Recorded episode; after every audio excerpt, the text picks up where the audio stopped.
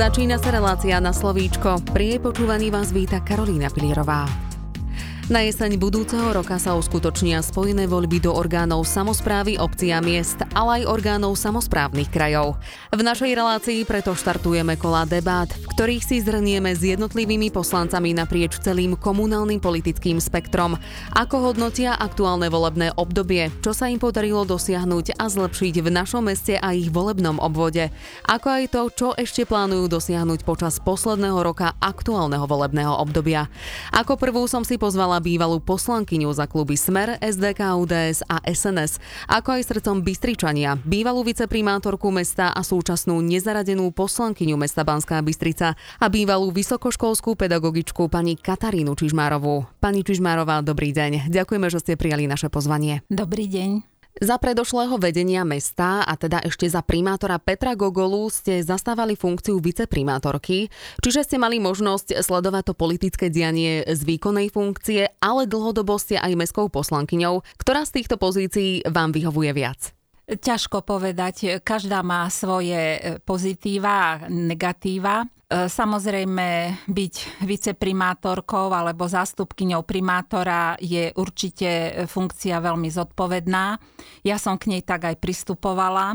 Bola som jediná viceprimátorka, takže e, tej práce bolo naozaj dosť veľa. A čo mi dala tá funkcia, hlavne iný pohľad na prácu e, Mestského úradu, na výkon pracovníkov Mestského úradu, ktorý som videla akoby z tej vnútornej strany.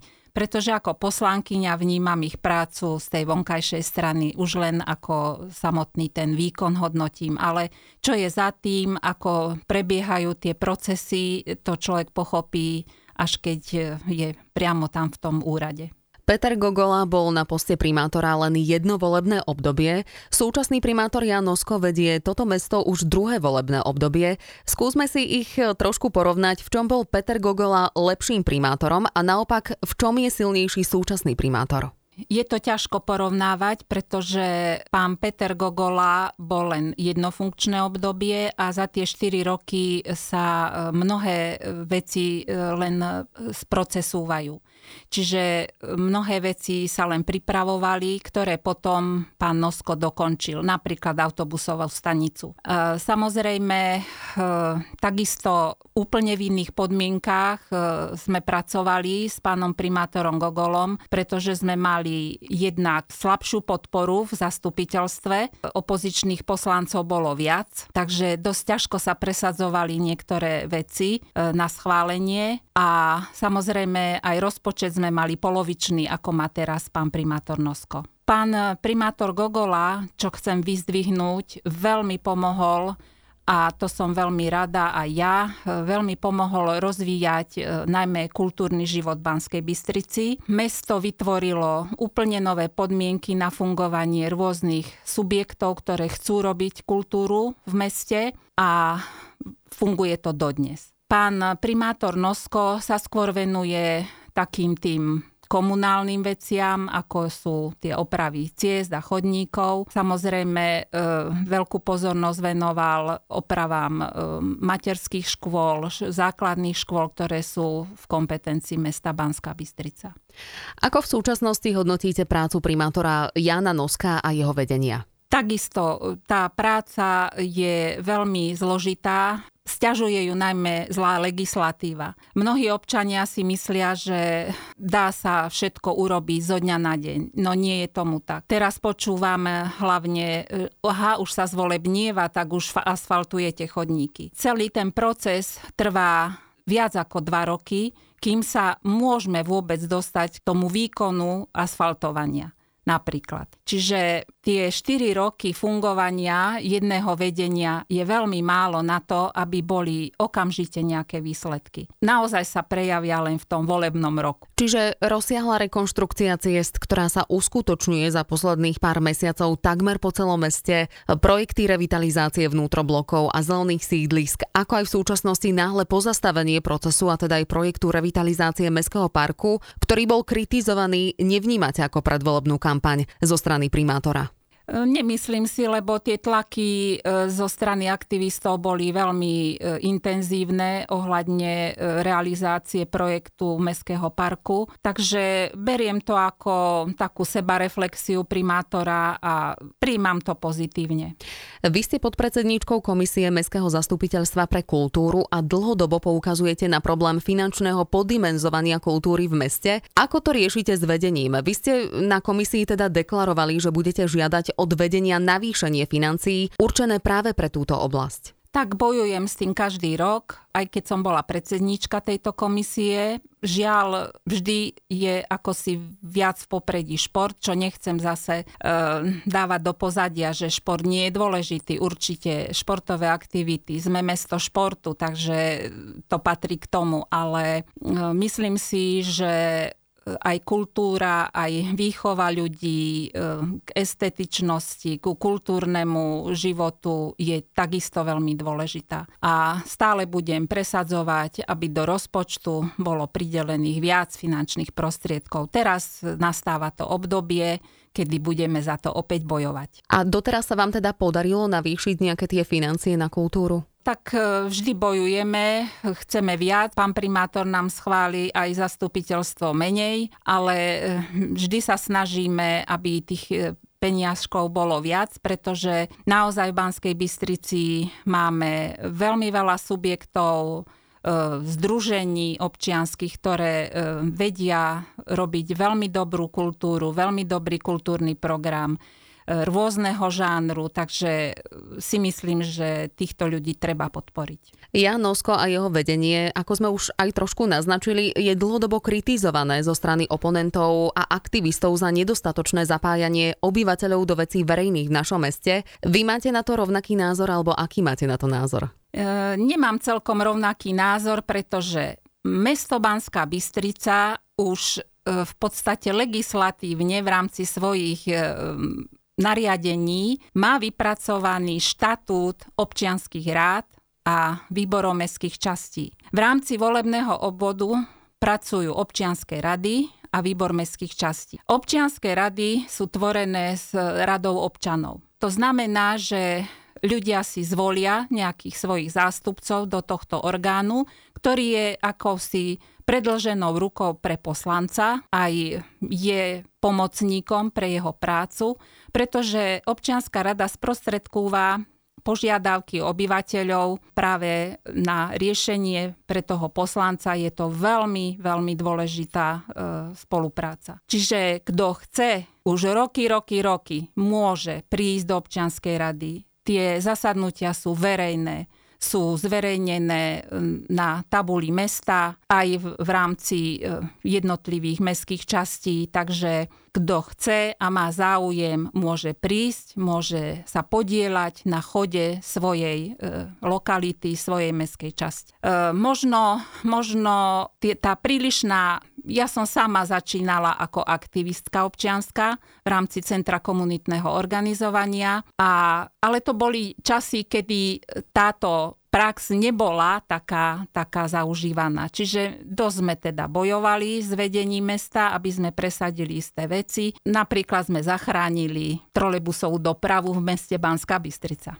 Predsa len ale niekto nemusí mať úplne tie časové kapacity na to, aby chodili na občianské rady a práve preto sú vhodné možno nejaké dotazníky alebo verejné diskusie a tak ďalej, o čo sa v súčasnosti aj mesto teda snaží. A s akými víziami ste šli do aktuálneho obdobia a ktoré z nich sa vám podarilo naplniť? Čiže skúste možno vypichnúť tie pozitívne veci, ktoré vďaka vám nastali. No, v rámci e, kultúry samozrejme e, som veľmi rada, že všetky projekty, ktoré, e, pri ktorých zrode som ako viceprimátorka bola, fungujú v meste, napríklad Ars Poetica alebo minigaléria na chodbe Mestského úradu alebo Outbreak Festival tanečný v Banskej Bystrici, medzinárodný, ten funguje takisto stále. Podarilo sa mi oživiť amfiteáter, jeho fungovanie je už 5 e, rokov.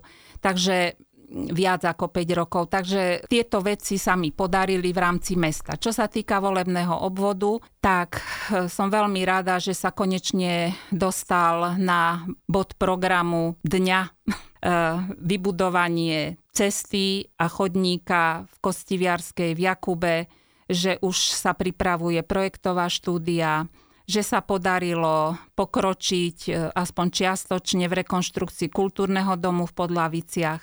No a veľmi som sa snažila o vybudovanie komunitnej záhrady e, v, alebo takej relaxačnej zóne, e, zóny v Podlaviciach, z jedného takého zeleného bloku, ale teraz tie zelené zóny sme spomínali, bude to aj súčasť toho veľkého projektu celomestského, takže verím tomu, že sa to podarí. Vy ste poslankyňou za volebný obvod číslo 4, čiže Jakub Kostiviarská Podlavice, Skubín a Uľanka. Čo považujete za najväčšie problémy práve v týchto lokalitách? No, v týchto lokalitách sú to dediny, ktoré majú svoje špecifikum, majú svoj genius loci, majú svoje zaužívané vzťahy medziľudské a to je veľmi ťažká práca, môžem povedať. Pracovať e, s takýmito zaužívanými stereotypmi je veľmi náročné, pretože tí ľudia častokrát chcú presadiť svoje vlastné videnie a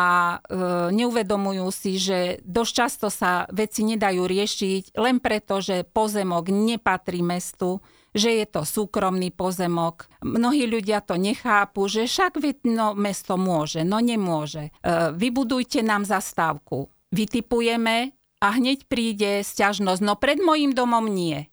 Takže je to, je to náročná práca, dennodenne treba s tými ľuďmi diskutovať, chodiť a je veľmi zlé, že 5 dedín má len dvoch poslancov. Skúsme byť teda konkrétnejší. Obyvateľov Podlavíc, čo spadá pod váš volebný obvod, dlhodobo trápia problémy napríklad s parkovaním, problémy s príjazdovými cestami, s okružnou krížovatkou na Tajovského ulici, nedostatočné spoje MHD do tejto časti. Čo sa vám teda darí presadiť a riešiť v prospech obyvateľov? Tak e, som veľmi rada, že e, roky, roky, roky žiadame, aby sa niečo s tým e, vstupom do Podlavíc robilo je 30, vyše 30 rokov plánovaný obchvat Lavíc, no ale ten žiaľ nespada do právomocí mesta, ale rokujeme s vyšším územným celkom, s Banskobystrickým samozprávnym krajom. Údajne sa pripravuje štúdia, takže možno za takých 30 rokov ten obchvat bude.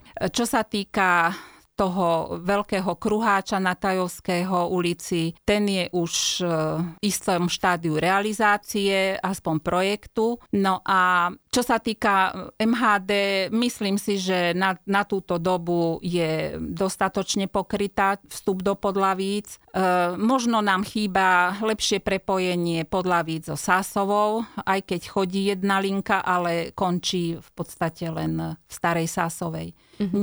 nepokrýva to sídlisko. Ostatné dediny majú podstatne viac problémov, napríklad Uľanka, ktorá má veľmi málo obyvateľov a tým pádom aj málo financií na rozvoj života v, tom, v, tomto, v tejto časti mesta. A tam sa teraz snažíme vybudovať najmä dažďovú kanalizáciu a chodník. V mnohých volebných obvodoch sa poslanci stiažujú, že majú v zlom stave chodníky. Ja by som bola šťastná, keby vôbec aspoň nejaký chodník mala Kostiviarska, Jakub aj Uľanka. Ešte v krátkosti aj Jakub, tam je problém najmä bezpečnosť obyvateľov v súvislosti so štvorprúdovou cestou. Aké zmeny tam nastali? E, žiadne zatiaľ, lebo táto cesta nepatrí mestu Banská Bystrica. Sme v rokovaní samozrejme s regionálnou správou ciest aj s Národnou dialničnou spoločnosťou má sa tam budovať nová kanalizácia a v súvislosti s tým by sa mala e,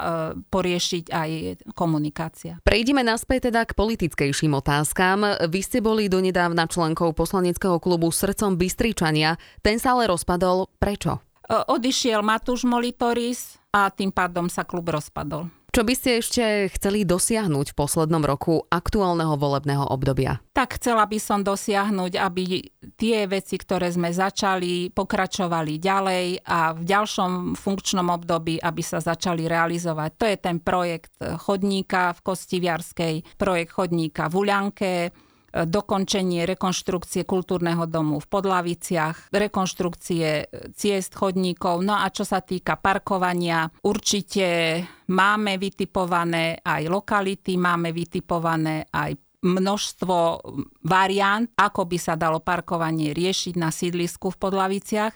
Takže verím, že tieto veci v budúcom období sa podaria zrealizovať.